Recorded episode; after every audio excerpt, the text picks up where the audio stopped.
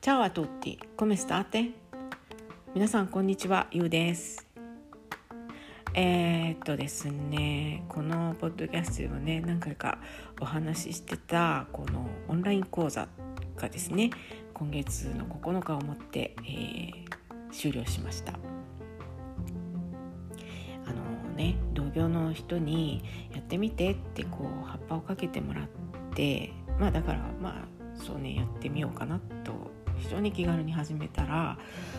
やっぱりね講座というだけあって思っていたよりもきちんとした準備が必要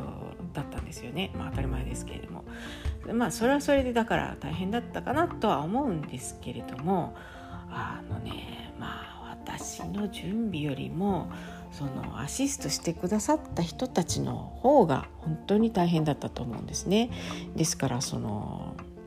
ねお手伝いしてくださったお二人に本当に心からお礼を申し上げます。ありがとうございました。でねこの受講してくださった方々ですよ。ねこんなイタリアに住んでるからだから何っていうようなねそんなもう身を知らない人のね私の講座をわざわざ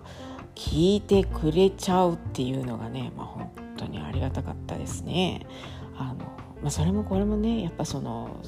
お話を持ってきてくださった方のその宣伝と人脈の広さのおかげなんですよね。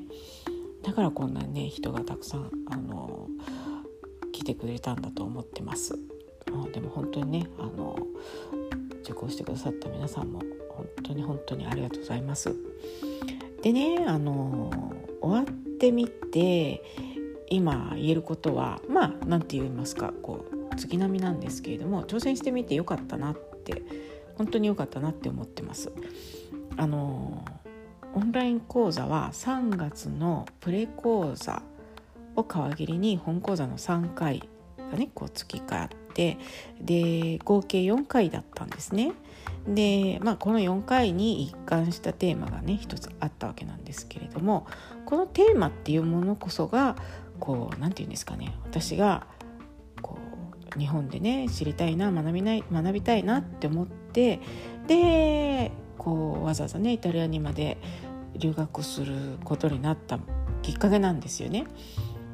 んでまあでも初めはまあそれを学ぶには、まあ、どこでもよかったんだけどたまたまイタリアにあのつきたい先生ができてその先生がいらっしゃった学校も素晴らしい学校だったからここがいいって思って来たって思ってたんです。だけどやっぱね今回この講座をやってみて思ったんですけどねイタリアでしかやっぱね勉強できませんでした私がやりたいなって思ってたことは。うんそれはねその同じヨーロッパの国の中でもやっぱりね違うんですよね。なんかこう例えばね私のイタリア語の生徒さんがイタリアはすごいとかイタリアがなんかこういろんなものの源でみたいなことをおっしゃる人々があのいらっしゃるんですけれどもあもう本当だなって思ってイタリアでしか勉強できなかったなって今回新たに実感しました。そしてこのねうんよりもこの講座をやって終わってすごく嬉しかったのが実はですねあの大学 1, 1年生の授業で抱いた疑問にこのね二十数年経った今一つのね、まあ、たくさん答えはあのまだまだあるんですけれどもでも一個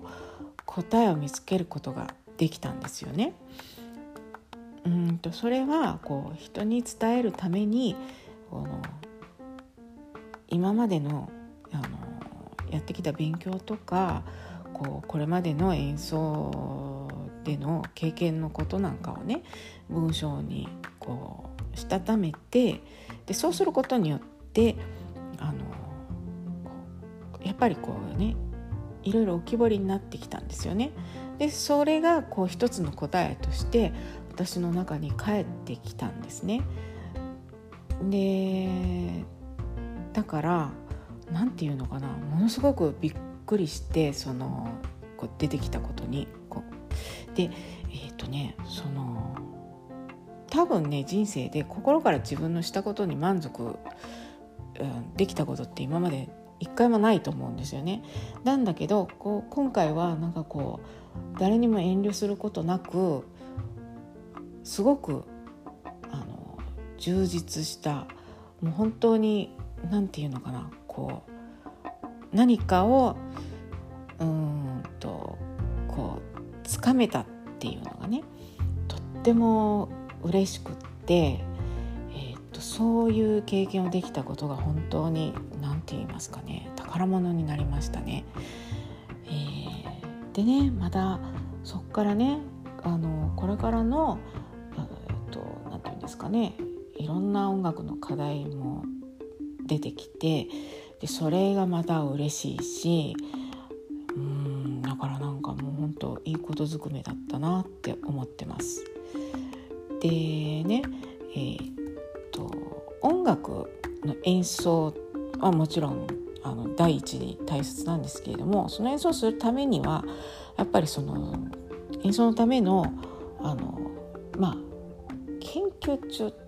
たらちょっと大げさなんだけど勉強っていうものは必要なんですよね。でそうするには、えっとでそういうものを全部つなぐには私の中ではイタリア語っていうのは不可欠であのまあちょっとね、えーと、あんま細かいこと言ったらもう非常に長いポッドキャストになっても音楽なんか興味ない人にはね何言ってんのこの人ってなっちゃうのでまあまああのあんまり言いませんけれども要するにこう、えーと、歌だけじゃなくって器楽の演奏にもね言葉っていうものはとっても関係しているのであのそれをおろそかにはできなくってで私の場合はやっぱりイタリア語っていうのは本当にそれがこう大きな割合を占めてるんですよね。うんとでどういうのかな？だからこの音楽の演奏と演奏のための勉強をつなぐためにはこう生半可なイタリア語力ではやっぱりやってこれなかったのでだからこうね十何年か前にイタリアですごい不況があって音楽の仕事が全くなくなった時にあの、まあ、いい機会だと思ってイタリア語を勉強し直したんですけれどもやっといてよかったなってこうね今回本当に